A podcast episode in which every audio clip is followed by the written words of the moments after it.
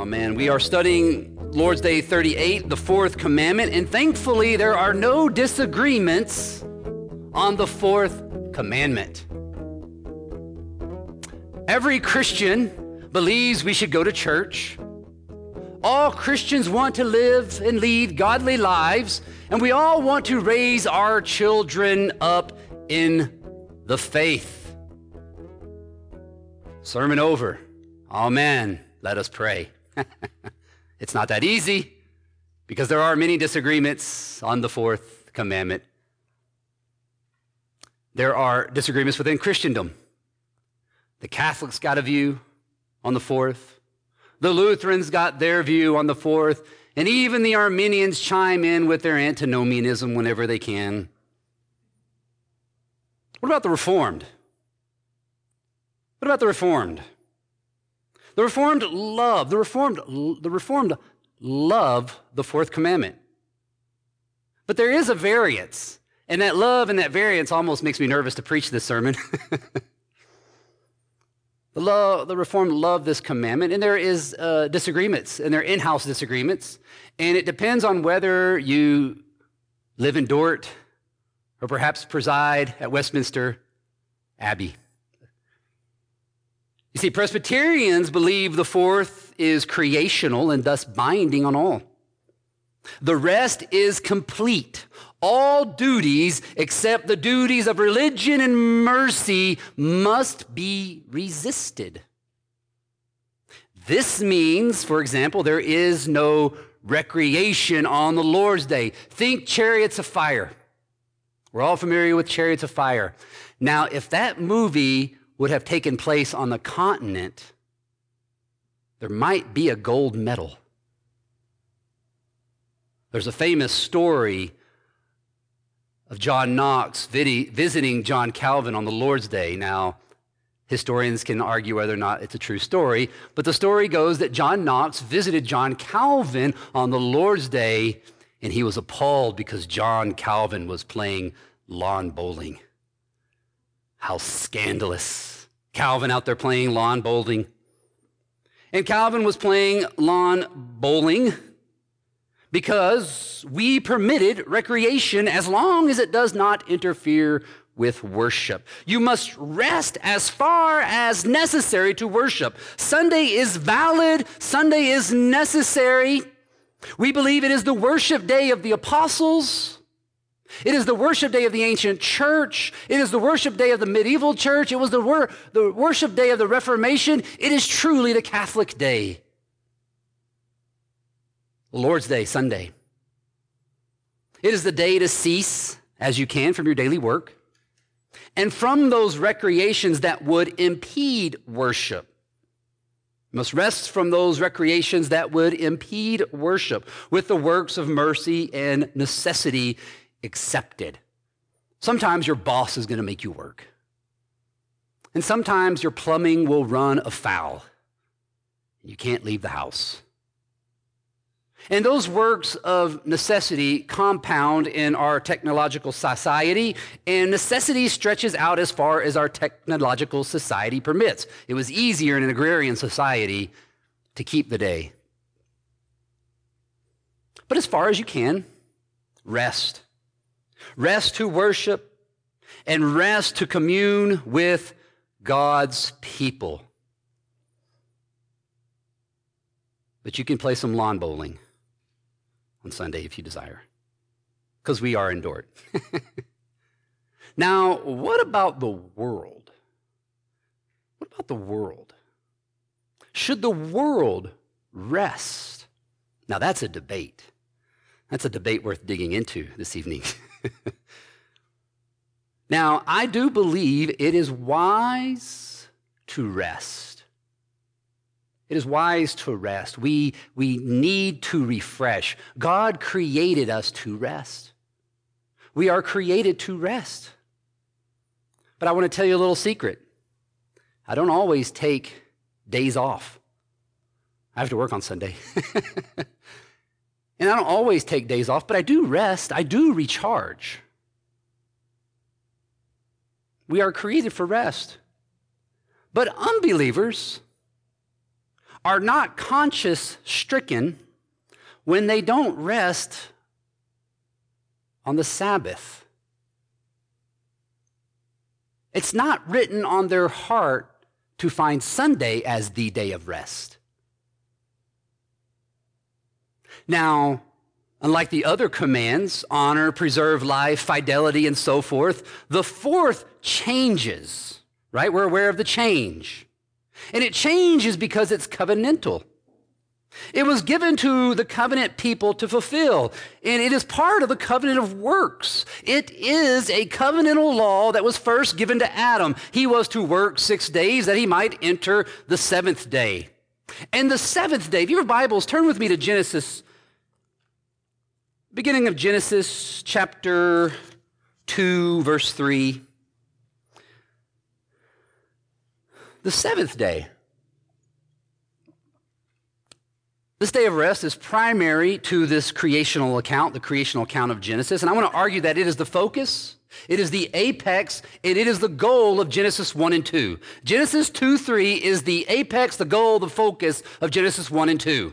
And everything is pointing to its fulfillment. It was a unique day. And so we read, well, let me just begin verse 1. Thus the heavens and the earth were finished, and all the host of them and they were all good, right? We, we read that already. God created all good. God did the work good. He worked hard. He worked well, and it was good. And on the seventh day, God finished his work that he had done. And he rested on the seventh day from all his work that he had done. Notice how it just, it compete, it, it continue, it, it, it, it, explains how he did this work twice. That's, that's Hebrew's way of, or that's the Hebrew way of telling you, take notice here. God worked and he finished. In verse 3, so God blessed the seventh day and made it holy because on it God rested from all his work that he had done in creation. And what we find unique in this day is that this day does not have the pronouncements morning and evening like all the other various days, right? All the other days God created the day and it was morning and it was evening the first day and so on and so forth. But this day, the seventh day, has no morning and evening pronouncement. It just stands. The day just stands there timeless, eternal, and it's holy. It's a holy time, and it's the Lord's day, and He hallowed it. It was a holy day. Unlike all, the, unlike all the other six days a week where we are to work, this day is holy. It was a day of rest. It was a day set apart for God.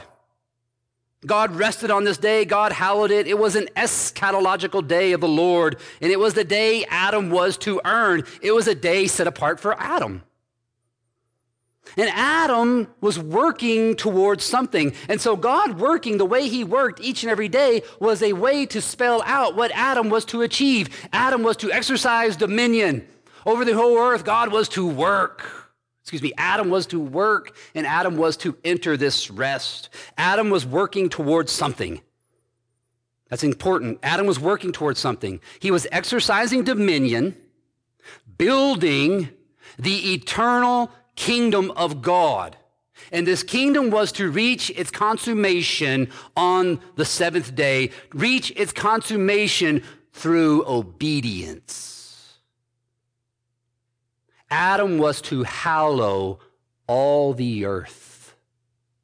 He was to make it all earth, all holy. And therefore, creation, as God created it, was to be theocratic. Creation was to be theocratic. Adam was meant to build the holy city of God, a kingdom under heaven, soli deo gloria. And he was to usher it into the eternal Sabbath. But we know the story. The kingdom was lost, and the eternal Sabbath was barred by the cherubim with the flaming swords, and the earth was filled with sin, and there was no hallowing to be done. No holy people, no holy place, no holy time with God. There was no hope until God spoke. And God promised a king of kings to come. A king of kings to earn that theocratic nation, to build it once again, and to enter that Sabbath rest. But from the time of the fall, from the fall to Moses, we call the time of the patriarchs Abraham and his sons and so forth. And in this time, there was no mention of the Sabbath. We don't pick up on the Sabbath again in the Old Testament until Moses. Because the Sabbath belongs to a theocratic nation. It can only be practiced in a theocracy. It only, be, it only belongs to Yahweh's kingdoms. And all the other nations around Israel were theocratic, but they were theocracies of the serpent. And so the prophets rightly condemn the nations around Israel. And when you read the prophets, when they condemn Israel, or excuse me, when they do condemn Israel, by the way, but when they condemn the nations around them, this is important, they condemn them for violating the Ten Commandments, every Ten Commandment but one the Sabbath. Because the fourth belongs to God's people. And it can only be practiced in God's kingdom. Interestingly enough, there it is again. I apologize for that. Hey, Liz, text my father. oh, my brother this time. It's a family affair to interrupt Pastor Jared. Where was I? Okay, so interestingly enough, uh, it can only be practiced in God's kingdom. There we go. Interestingly enough, what is the true name of the Ten Commandments? And we saw the true name of the Ten Commandments this evening from Exodus. Uh, the name of the Ten Commandments is the tables of the covenant. The tables of the covenant given to God's people from thy God. From thy God for God's people to fulfill. The fourth commandment belongs to the covenant of works. This means not everything in the Ten Commandments is moral law. There are parts of the Decalogue that are specific to Israel. For example, in the fifth commandment, if you obey the fifth commandment today, it doesn't lead to you dwelling well in the land. We're not all hoping to honor our mother and father to get a piece of Palestine. And we don't kill people for violating the fourth commandment. There you see the theocratic nature of the commandment. And the fourth commandment was the sign of the Mosaic covenant. Now, circumcision was the sign of the Abrahamic covenant. It doesn't go away. Neither does the fourth. Only they change, and they both change because covenants may change. The moral validity of it God separ- separates a people to himself, changes, but taking their children doesn't. He wants your whole life. He wants your children. But the covenantal sign changes. We know it changes with baptism. And the fourth changes. Now, the sign of the fourth distinguished Israel from the rest of the world observance of the Sabbath day set them apart. The Sabbath day was a covenantal sign to Israel to distinguish them from the nations. They were unlike the nations as commanded. They were distinguished from the nations because they kept the Sabbath. It separated them from the world. And like Adam, they were, to be, they were to be a holy people in a holy land, holding to a holy time. And like Adam, they were to enter the rest. They were to earn the Sabbath. But like Adam, they failed. Hosea 6 6 says, For I desire steadfast love and not sacrifice. That is, the Lord desires obedience. He says, verse 7 But like Adam, Israel transgressed the covenant. Aha, there's that covenantal lexeme, that covenantal word for Adam. Adam was under covenant, covenant of works, we call it. There they dealt faithlessly with me. Israel transgressed the covenant. God desires Israel's obedience just like he desired Adam's obedience, and Israel, like Adam, failed. But the Mosaic covenant did not end until Christ was born of a woman and born under the law. And Christ earned the Sabbath day. He fulfilled its obligations. He is the true son of Adam. And through his act of obedience, he hallowed time. He made holy a people. He made holy a place. He rose again from the dead and he ascended into heaven. And the theocracy is now in heaven. There is a theocracy, church. And it's spiritual. And it is only for those who have found rest in Christ. Jesus says, Come to me, all who are weary and heavy laden, and I will give you rest. Rest. Could that be the Sabbath rest? Is it ironic that chapter 12, right after chapter 11, Jesus is condemned for misusing the Sabbath by the Pharisees? Ironic? I think not, because Jesus is Lord of the Sabbath. He fulfilled it. He fulfilled, he gained Genesis 3 2, or excuse me, Genesis 2 3. Are you tracking this biblical theological understanding of the Sabbath? so, unbelievers do not have this rest. Just like we don't baptize, communion, we don't make church for the unbeliever. We want them here. We invite them here. We desire that they be here. But the heavenly reality is not theirs. They don't belong to the substance of the covenant, they don't have Christ. And they are condemned by it. So it is a moral law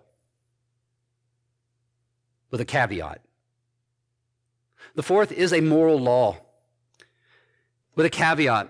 Just like it's a sin to not be baptized, and it is, but it only belongs to God's people. See how that works? There's a distinction there. And theocracy is now in heaven. And that theocracy is worship. Another important text, if you have your Bibles, turn with me to Revelation 1:10. We looked at the beginning of the book, we got to look at the end of the book. Revelation 1:10. We read in Revelation 1:10 that John says, I'll give you a moment to turn there. Revelation 1:10, famous passage, you're well aware of it, I'm sure. John says, "I was in the spirit on the Lord's day, and I heard behind me a loud voice like a trumpet saying and so forth." Now, what's important for us is two things. He was in the spirit, and he was on the Lord's day. This is the only time in the Bible where we, where we hear about this Lord's Day. This Lord's Day, Monday, the Lord's Day. Now, the Lord's Day here is the seventh day of creation, eschatologicalized. I don't know. It's an eschatological day, it's a fulfilled day. And by the Spirit, John was taken to heaven. That is, John, by the Spirit, entered the eternal Sabbath. The Lord's Day is the already enthronement of Christ. He's already enthroned in heaven. Christ's holy work has brought in the eschatological rest of Genesis. This means when we worship right now, we are not on earth. That's Hebrews, right? We are in heaven. In worship, we are in heaven. In worship, we are in Genesis 2 3. This is Genesis 2 3, people. Worship is Genesis 2 3. Worship is therefore hallowed. Worship is therefore a holy time for a holy people in a holy place, and it belongs to us, and it separates us from the world. The Sabbath is our resistance. Worship is our resistance to the world. Worship is how we say, We are not like you. Six days a week, we'll be like you. Six days a week, we'll go to your football games. We'll plumb with you. We'll work with you. We'll work for you. We'll vote for you. We'll run for office with you. We'll watch some of your movies. Getting fewer and fewer these days, unfortunately.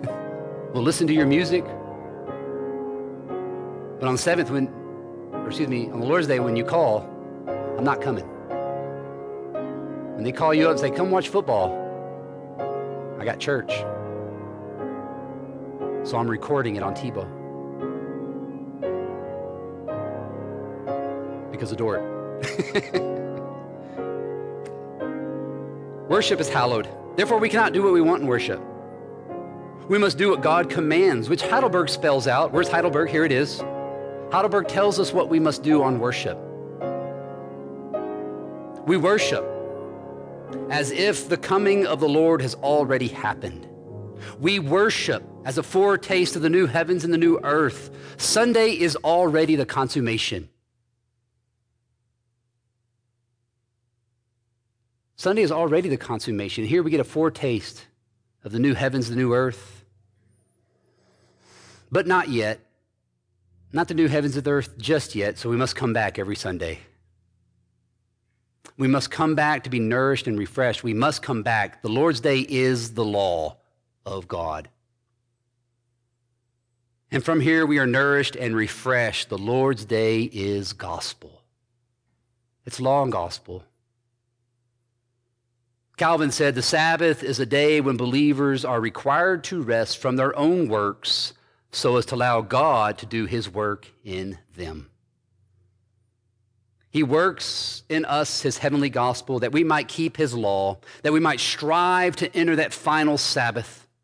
And so the Lord Day reorients our life in this world. It reminds us that we're pilgrims, pilgrims. It reminds us that our life is heavenly. It reminds us that we're not of this world, but it also reminds us that we're pilgrims in this world still today. There's that already, you know, we're not of this world, but we're in the world. But we're not a part of it. The church at worship distinguishes itself from the nations. Worship is our resistance. And here we pledge allegiance to another king and his kingdom. And it's a theocracy. And you are members of it. And from here, we strive to enter that final Sabbath as we rest with God and His people. And I do think that is something we can all agree to. Amen. At Covenant Reformed Church in Missoula, Montana, we sincerely believe God's Word and faithfully teach it. We invite you to worship with us on Sundays. For more information, please visit MissoulaURC.com.